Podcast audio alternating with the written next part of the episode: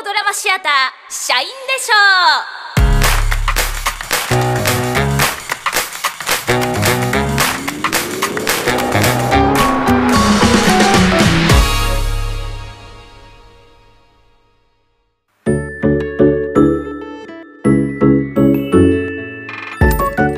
う皆さんこんにちは。社員でしょうの学園へようこそお越しいただきました。社員でしょうプロデューサーで劇団員の田中美希子です。座席作家、演出及び出演も時々してます。山本健二です。よろしくお願いします。よろしくお願いします。あれ、今日は子供やんないんですか？あのー作品のテンションに合わないかなと思いまして、今回は一応母と娘シリーズの3部作の3つ目なので、はいはい。せっかく岡田さんも頑張ってじゃあ、子供やったんですよね。あた、確かに。うん。じゃあ、楽屋トークなので、えっと、作品の裏側について、でも今日はワイワイっていうよりか、しっとりじっくりみたいな感じになりそうな気がするけど、トークしていくシリーズです。えー本日は、配信中の最新作、たい焼きと祈りについてトークしていきます。はい。はい。もう本編はね、もちろん聞いた上で、こちらを聞いていただいてると思いますけどね。ね、みんな聞いてるよねっていうことで、えっと、まだ聞いてないよっていう方がいらっしゃいましたら、ぜひ作品を聞いてから楽屋トークをお楽しみください。お願いします。お願いします。それでは、ここから作品キャストの皆さんをお迎えして話していきます。高見役の岡田陽子です。ゆきえ役の塚口ゆり子です。はい、いらっしゃいませ。いらっしゃいませまあ、二人ともちょっと久々ですかね。そうなんで特にす。、塚口さん久々ですね。はい、お久しぶりです。塚口さんは墓場の憂鬱でお化けの役をやってもらってから、おば、お化けじゃないんだよな。お化けお化けじゃないかゆゆ 妖怪というか妖怪、妖怪。6歳の妖怪でした。すごい幅よね。役の年齢幅すごいね。ああ、今回10ね。倍以上になってるというね、うんうんうんうん。すごいですね本当だ。どっちがやって、あれなんですか？合ってたら合ってるなってか、やりやすいなとか。いや、今回は実年齢に結構近い70歳の役で、うんそれで山健さんからもなんか塚口さんのゆったりした、なんかおっとりした感じでとおっしゃったので、うんなんか割とやりやすいのかなって入る前は思ってました。自然にな感じでって言った割に僕結構厳しく言いましたね。か、えーっていう感じで、最初となんか、あ、そうなの？みたいな感じで、なんか結構嬉しく入ってきた自分をちょっと叱ってやりたいぐらい、叱らなくていいけど。割とこう、すんなりできるのかなって、当初は思っておりました。割と塚口さんがキャラものみたいのやりたいみたいな。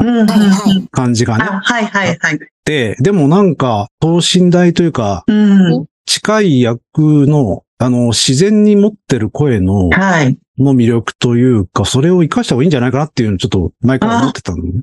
ありがとうございます。うん、なんか、作ったこう、なんか、アニメのキャラみたいなよりも、まああるかもしれないけど、なんか、うんで、それを若者逆にできないじゃないですか。20代の人に今回の役みたいな絶対できないから、その得意技を活かした方がいいんじゃないかと思ったっていうのはありますよね。ありがとうございます。まあね、あの、年齢は一緒だけど、でもキャラクターになんなきゃいけないから、うんその難しさとかはすごいいろいろあったと思うんですけど、まあちょっとね、はいそのあたりはこの後うん。聞きながらお話ししていければなと思います。はい。岡田さんはシリアス要因みたいな感じになってるんですけど、ちなみねにシリアスのカテゴリーをやったの自体が結構久しぶり？そうですね結構久しぶりで、うん。2月配信の救世主から8ヶ月ぐらい、う。もうん間空いているんですけど、まあその救世主に出ていただいてたのが岡田さんだったという。そうでしたね。なんか、すいません。なんか同じようなゲジャンルに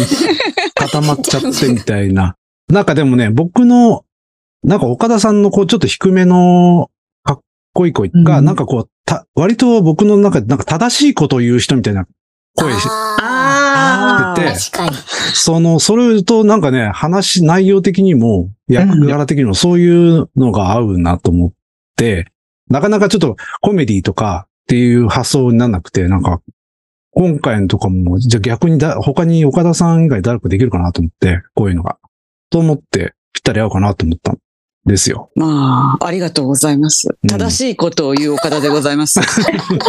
わかんない。本人、本人がそういう正しい人かどうかは知らないんだけど。でもね、今日ちょうど今日このなんか仲間内で岡田さんって絶対遅刻しないみたいな話ちょっとあ言ってましたけどイ、メージね。うんうんそうその、そのイメージはね、すごくうんありますよね。うん 素晴らしいですね、私ちゃんとして、えっ、と、遅刻しなくて、正しいことを言って、きっと嘘もつかないって思われてるんだったら、ちょっとこの後なんかやってもわかんなそうですね。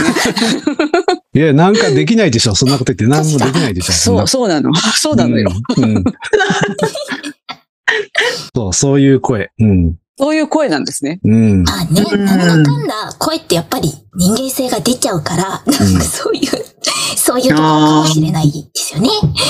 えっと、完成した作品を、あの、お二人とも聞いていただいたと思うんですが、はい。あの、まあ、シリアスだっていうのはもちろん分かってて やってたんですけど、思った以上に完成版がシリアス。あやっぱり、あの、やったこ、やった演技と、うん。まあ、BGM とか足してって、すごい、どんより、あの、自分でもう結末も分かってるし、セリフもなんなら全部覚えてるのに、聞いた後、おーっと思って、ずっしりくるものがありました。なんか結構ね、自分の出してた声と、なんか完成版となんか、ちょっと違って聞こえるみたいな話とかもあったりするんですけど、なんかちょっとそういうギャップとかあったりしましたか？いや、ギャップは、そんなになくあ、今回はそうですね。これおにやっぱり、い。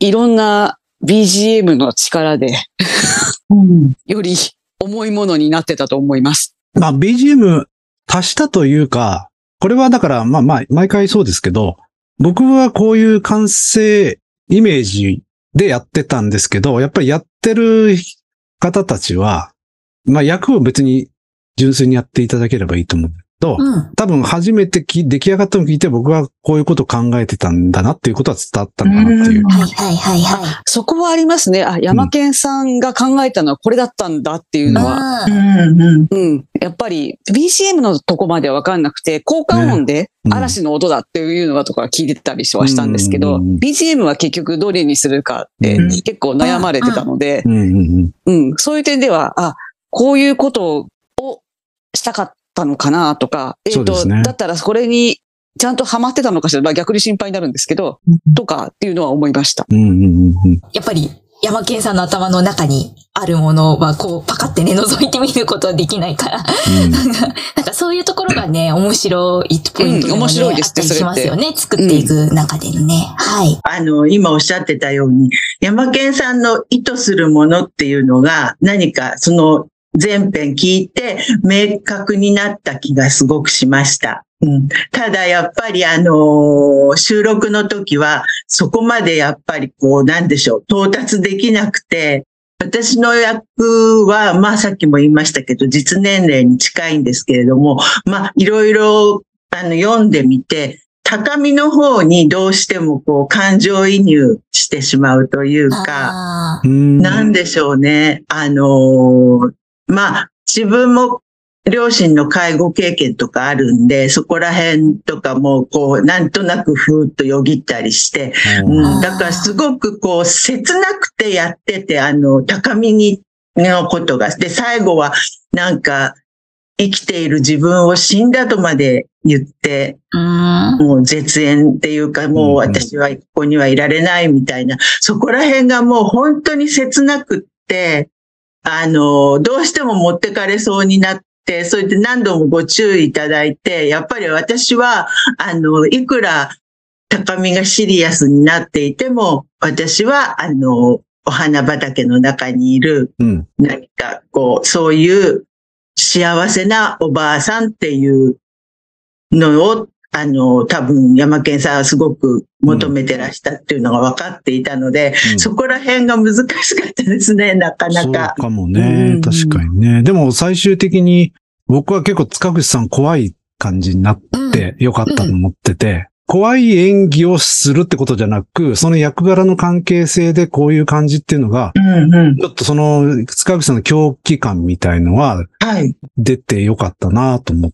ってるんですあ、出ていましたか？うん。わだったらよかっ出てますた。よね。なんか、その、底知れない、なんかこああ、そこ知れない。うん。うん。お化けの話とかと違って、なんかある意味こうリアリティがあるから、なんか、その怖さみたいなのはすごくああ、うんう、一つは、その、だから、まあ、認知症になって、こう、もう、娘の名前もわからないっていうところうん。の部分と、うん。それからやっぱりその宗教にはまってうん。る、そのうん、なんていうの？な、もうそれをがむしゃらに信じているうん狂気みたいなのと、両両方あると思うんですけど、はい。それが出てほしいなと思ってたので、うんまあ最終的には、うん、結構怖い感じになったと。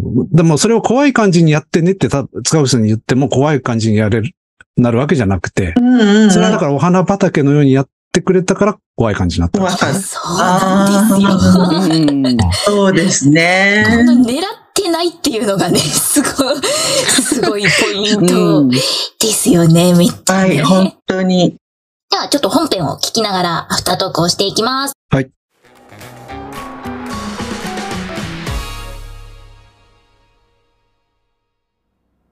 こんにちは。えそう、最初の、こんにちは小の。入り具合が難しくてうん。悩みました。えー、難しいですね。どんな感じでや。やったんでしたっけ、最初？騙されない最初結構元気に入っちゃったんですよ。あ、そうでしたね。私のような年のものに気安く声をかけてくる子は。ね第一声ってこう作品のこう方向性を決めるセリフだったりもするからね、難しいですよようね。にしながらも、相手の服装や髪型、ちなみにねここの。塚口さんの私に心をモノローグはだ、ちょっとスピード上げました。そうですよね。はいそう思いました2割ぐらいかな。なんかね、他との、ここだけ別に撮ったから、うんうんうん。ああ、会話で喋る時のゆったりした感じはいいんだけど、ちょっと、モノローグとしては遅すぎるなと思って。私ね下町に住んでたから若い頃はしょっちゅう行ったのこれまあ、あの、ちょっと今回変わった構成にしようと思って、あの、はい。2回繰り返したんですよね。これ、まあこれちょっと初めて聞いた人にどういう風に伝わるかわかんないんですけど、まああ、あ、実はそうだったんだっていう、なんていうかな、気づかせる驚きっていうのもあるし、うんあとお父さんの分は買わなくてこの、そしたらゆきえがボケてるというのが、となんていうのかな、時間と空間がこうよくわかんなくなってるみたいな、なんかそういう感じが出たらいいかなと思って、うんそれでこういう効果をしてみたんですけどね。ねこの構成はね、今までで初めての。初めてですね。私の顔から何かを探ろうとしているようだ。はい、高みの方が。私のことわから高みの方のモノローいい。ですよ。うんね。いいですねなんか、岡田さんのつ、バーって音で出すよりもちょっとウィスパーっぽいっていう感じがいいんじゃないかなと思ったんで。20センチ隣の人に喋るようにと。ああ、そうです。すみませんね。これ、うんどう。うんぞ。たい焼きじゃないの達也の、ゆきえさん、好物でしょ？達也ああ私ねこのね、なんか美味しそう感をね、伝えるっていうのもなかなか難しいところですよね。いただこうまあ今回、あの母と娘三部作うんの三つ目ということで、はい。あのー食べ物もお全部、食べ物と母と娘っていう、はあ、そういうテーマだったんですね。なので、えよかったー、まあ。それ縛りでやったわけじゃないけど、たまたまなんですけどね。まあでも、コミ、コミでやって、ホラーやって、シリアスみたいに、ジャンルを変えて。母の娘ったら面白いかなと思って。はい、素晴らしい。伏線回収。伏線？伏線回収で伏線。伏線っていうの伏線が、で約3年。やっと母と娘として向き合えるようになったなんて不思議な感じ。前だったらこんなこと考えられなかった。いやー、切ないな本当に美味しい少しずつ母との時間を取り戻して岡田さんのこの落ち着いた感じというか、いいんですけど、あのちょっとね、あなんていうかな、セリフがす走っちゃうっていうか、あ。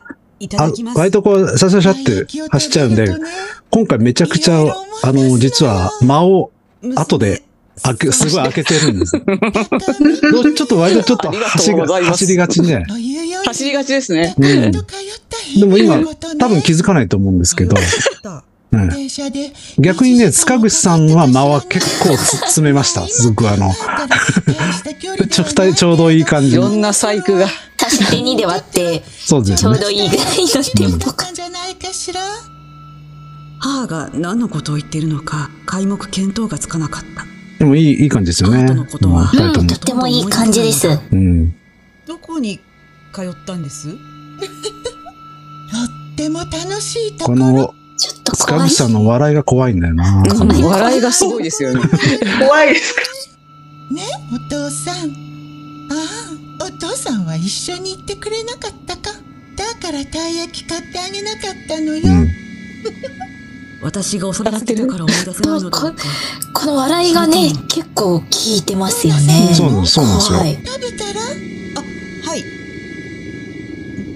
あ本当に美味しい。あ、ここで、その咳込みますよね。がうん。一瞬で私を40年前の時間まで引き戻した。大丈夫？うん。まあ、ここでダーンってなってドラマチックな曲になるっていうのは、そういう構想だったんですけど、はいはいはい。私と高見の一番幸せな時間だったわ。違う。ここの岡田さんのすごい気持ちというか感情のがとても良くて、違う違う。違うは顔色が悪いわよ。だけど塚口さんの、のなんかまったりした感じというか、この、対比がねね、感じがね。うん。これ対比がやっぱりね、すごい大事。それをなんかね、練習の時に、割割と引っ張られてねあの、うん岡田さん。そういう風になると、塚口さんも引っ張られてね、なんか、もう随分と道場には。いやーでもこれ引っ張られますよね。なんか、もちろん本来だったら会話になってなきゃいけそうですね。ないけど、そうなってない状態をなって逆ないのがいいっていう。にね、うん使作らないといけないから、それは難しいですよね。うん。あなたをお連れしたいわ道場にあー、道場に連れてかれちゃう。たい焼きまた買ってきますからこれ宗教的な話だっていうのは、僕ちょっと書いててわかんないけど、どの辺でわかるんですかね？聞いている人って。道場にとか言ってる辺で、道場はそうですね。感じかな。うんでもなんかお祈りしてたのみたいな、なんかそういう表現とかがあるから、そうか。なんかそういうの総合的に見ると、あ、そうだよねって。そうかそうか。いえあなせではなさそうね。幸せではなさそう。幸せですよ。そういう人に限って自分が幸せこの辺僕はすごく怖いんですよね、塚口さんの。なんか狂信的な感じが。なんか、それにこう、やっぱり全く疑問がないというか、そうそうそう。それがね、うんうんすごくいいですいいです、うん怖いというか、人の話は聞くものよ、いいですから。なんかこの通じない感じがすごいそうですね。怖いですよね。どうしたの私はその時気がついた手の中の湯飲みに刻印された車輪のような金色のマークあのマークにこれね、ヒアーがね、ヒャー対、これ、ヒャこれー、これね、ヒアー、ャーどうしましたこれね、最初、キ台本はキャって書いてあったんでャって書いて。あるからね、確かに。キャが出なくて。キャって、キャーだけどキャーじゃないよなっていうね、なんかあの、そうですよね。ね。でも、あの、上がった感じだとす、ヒャーでしょ？なんかこう。ヒャーですねこれを聞くそうそうすごくいいこの感じなんで、結構ね、いろいろパターン取らせていただいたところではありましたよね。10個ぐらいでやったかもしれないですね、なんかね。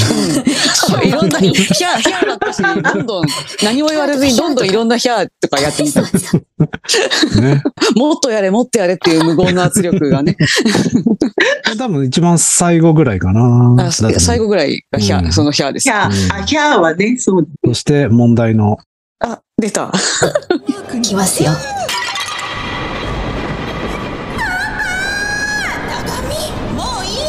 いいですね。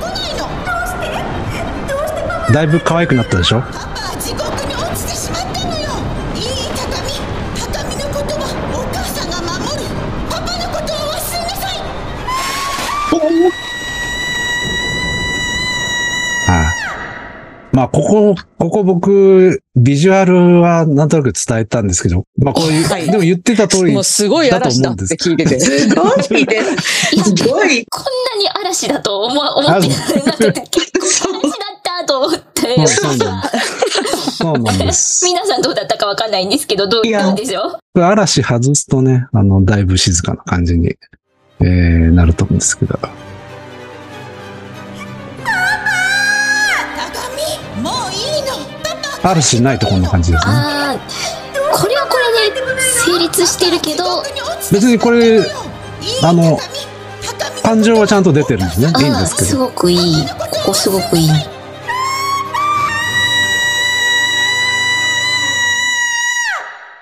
パパ、すごいね、これね。すごいね。頑張った。一回じゃあこれを、はい。子供の声を外して。外れちゃった。まあでもね、めあの、あれですよ。めちゃくちゃそんなにやってない気がする。実はね、塚口さんの声もちょっとかけてるんですよね。これ実はちょっと若、若返ってるんで。全員だいぶ若い。二人戻すとどうかというと、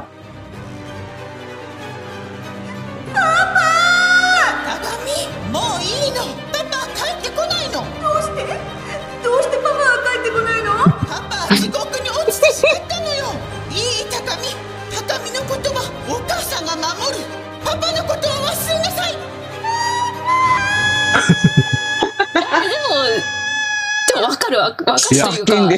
頑張ってる。ちゃんと、頑ちゃんと張ってるね。伝わります。ちゃんと伝わる。音楽か。頑張ってるね。これでも、だから、まあ、まあ、大人ですけどね。鏡もういいのパパ帰ってこないのどうして？どうしてパパは帰ってこないの？パパはいやいや、頑張ってますよ、岡田さん。こんな高い声出ると思わなかったもん。が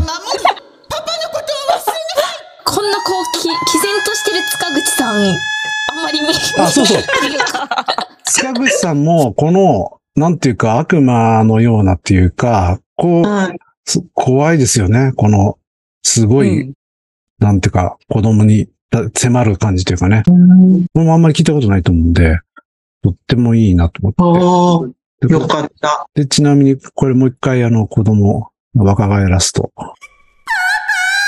あ、かわいい。かわいいけどもう。いいの塚口さんもちょっと若返ってるでしょ？若いですね。パパは地獄に落ちてしまったのよいい高見高見のことはお母さんが守るパパのことは忘れなさいかわいい。ああ、すごい。かわいい。すごい。かわいいすごい。かわいいよね。っ面白い。ていうね。いや、いいですね、ここは本当に。これは楽しみにしてたんですけどこの最終的にいい感じに。いや、本当別撮りで助かりました。最後にやったんですよね。これ最後、最後ね。パワー使うから、ね。最後です。で嵐と音楽を戻すと、あのマークに。高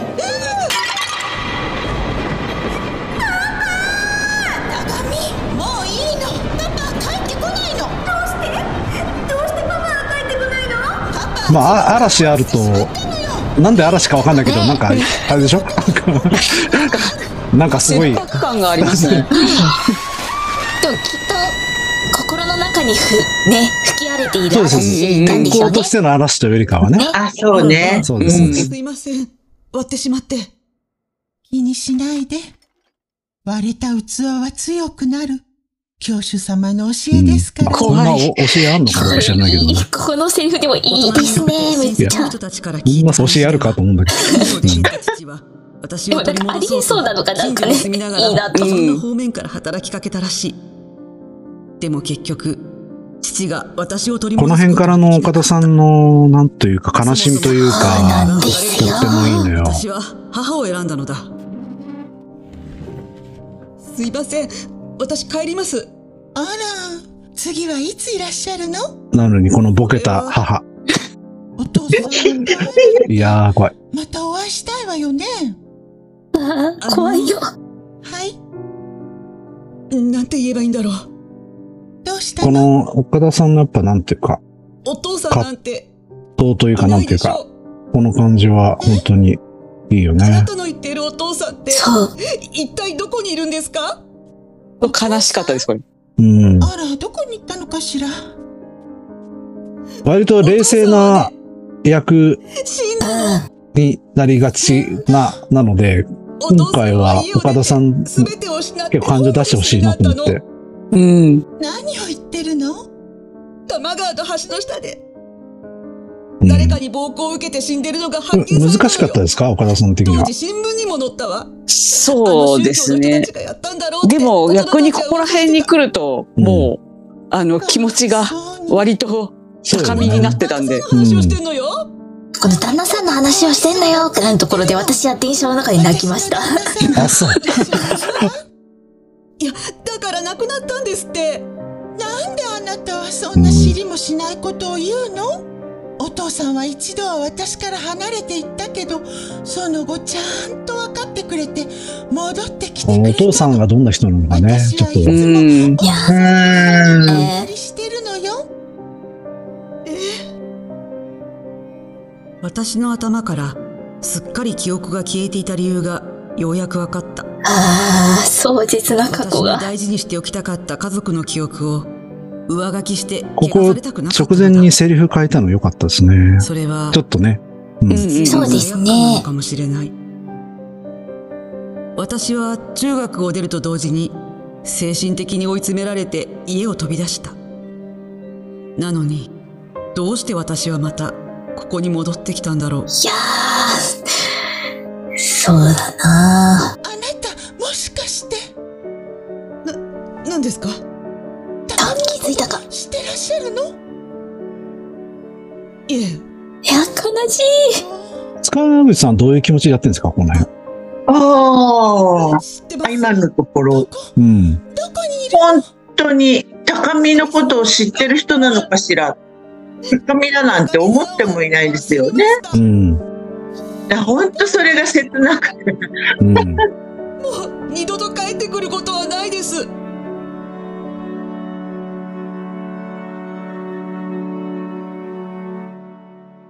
はい。という感じでしたね。この12分でなんかすごい壮大なものを見た気が、見たというか聞いた気がするっていう。まあそうですね。人生すごいの、しそのスケール感というか、それは、うん。なんかいろんな人の反省みたいなものが。まあそうですね。そういうのは、ある程度出せたかなと。まあちょっと、ある母と娘の形みたいのをねうん。あの、書いてみようかっていうことで、その、実はその、あれなんですよね、その、ちょっと宗教ネタみたいのは、はいはい。これは別にそれを書こうと思ってたわけでもなく、まあ今、話題のっていうか、あの、このね、これを出してる今現在。世の中の話題を席巻してるからうん。と思って書いたわけじゃなくて、これはたまたまで、あうんの、本当に書こうとしたのは、一番は、あれですよね。あの、娘とボケた母の。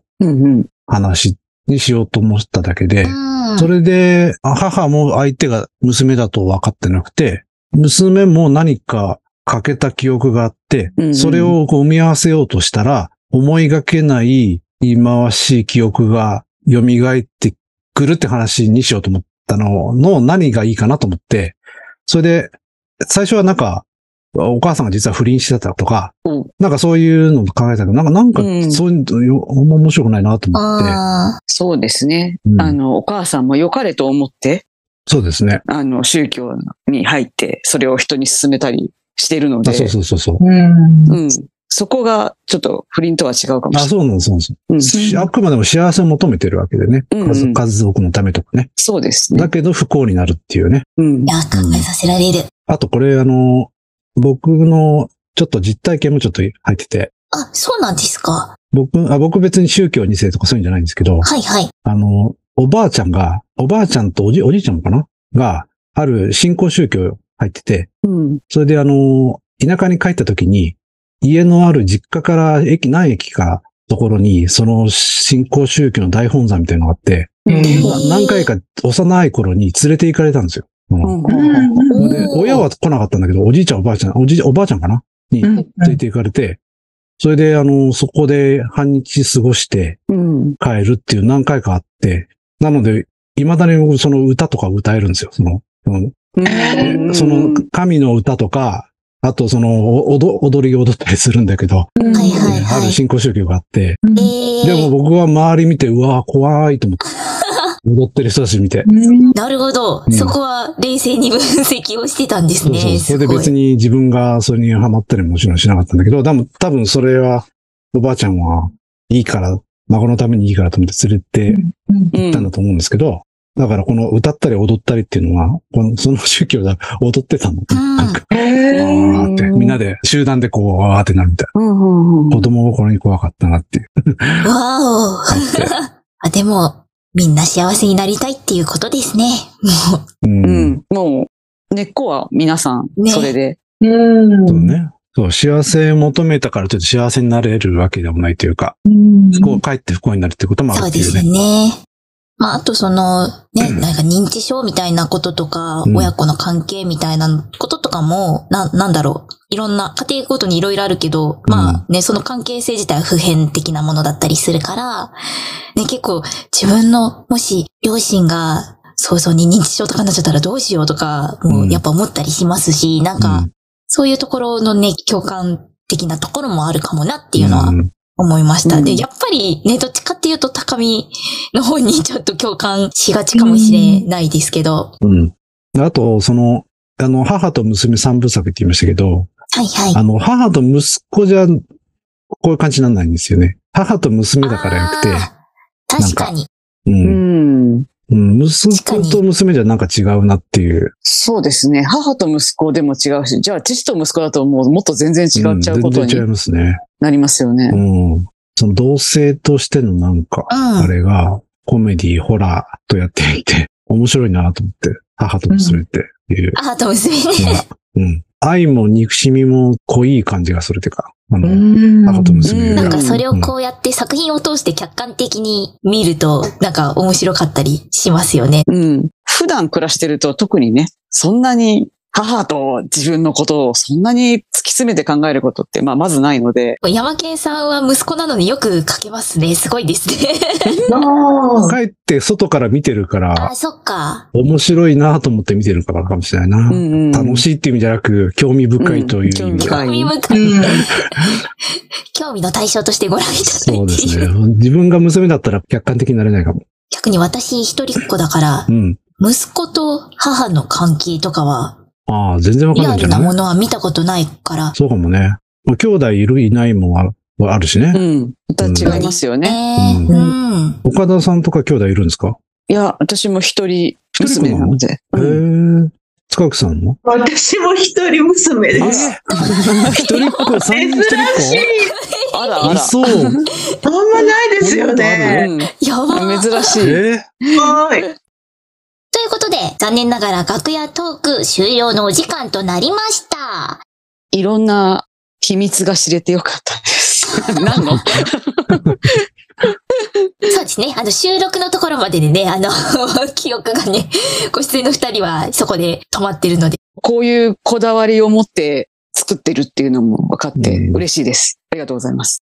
あの、収録はもう二人して疲れ果てて、家路に着きましたけれども、うんでもこうやってあの出来上がったのを本当聞かせていただいたら、あ、そうか、意図していたものとかがなんか明確に分かったような気がします。だけど、もっと早く分かってればよかったのかなと思いつつも、私たちにやっぱりそれをあえて伝えなかったっていう部分がきっと山健さんの中にはあるのかなって思っているのでそれもあり。ますね。はい。うんうん、なので、結果往来ですごくいい作品にうん。出ていただいてありがたかったです。大変だけど楽しかったです。よかった。あ、よかった。岡田さんと作っていくのも大変だけど、二人で結構いろいろ話をしてあ、そうですか。ありがとうございます。頑張りましたよね。なんて 自主練の時にまたこの登場人物を二人に二人で思いをすごい馳せてたっていう、そうなんだ。そうなんですよ。それも楽しかったですね。自主練もね。楽しかったですね。はい。いろいろ膨らんでいきましたよね。うんうんうん。なるほど。それでは、最後にお知らせをちょっとさせてください。オーディオドラマシアター SHINE de SHOW ではノートを開設しております。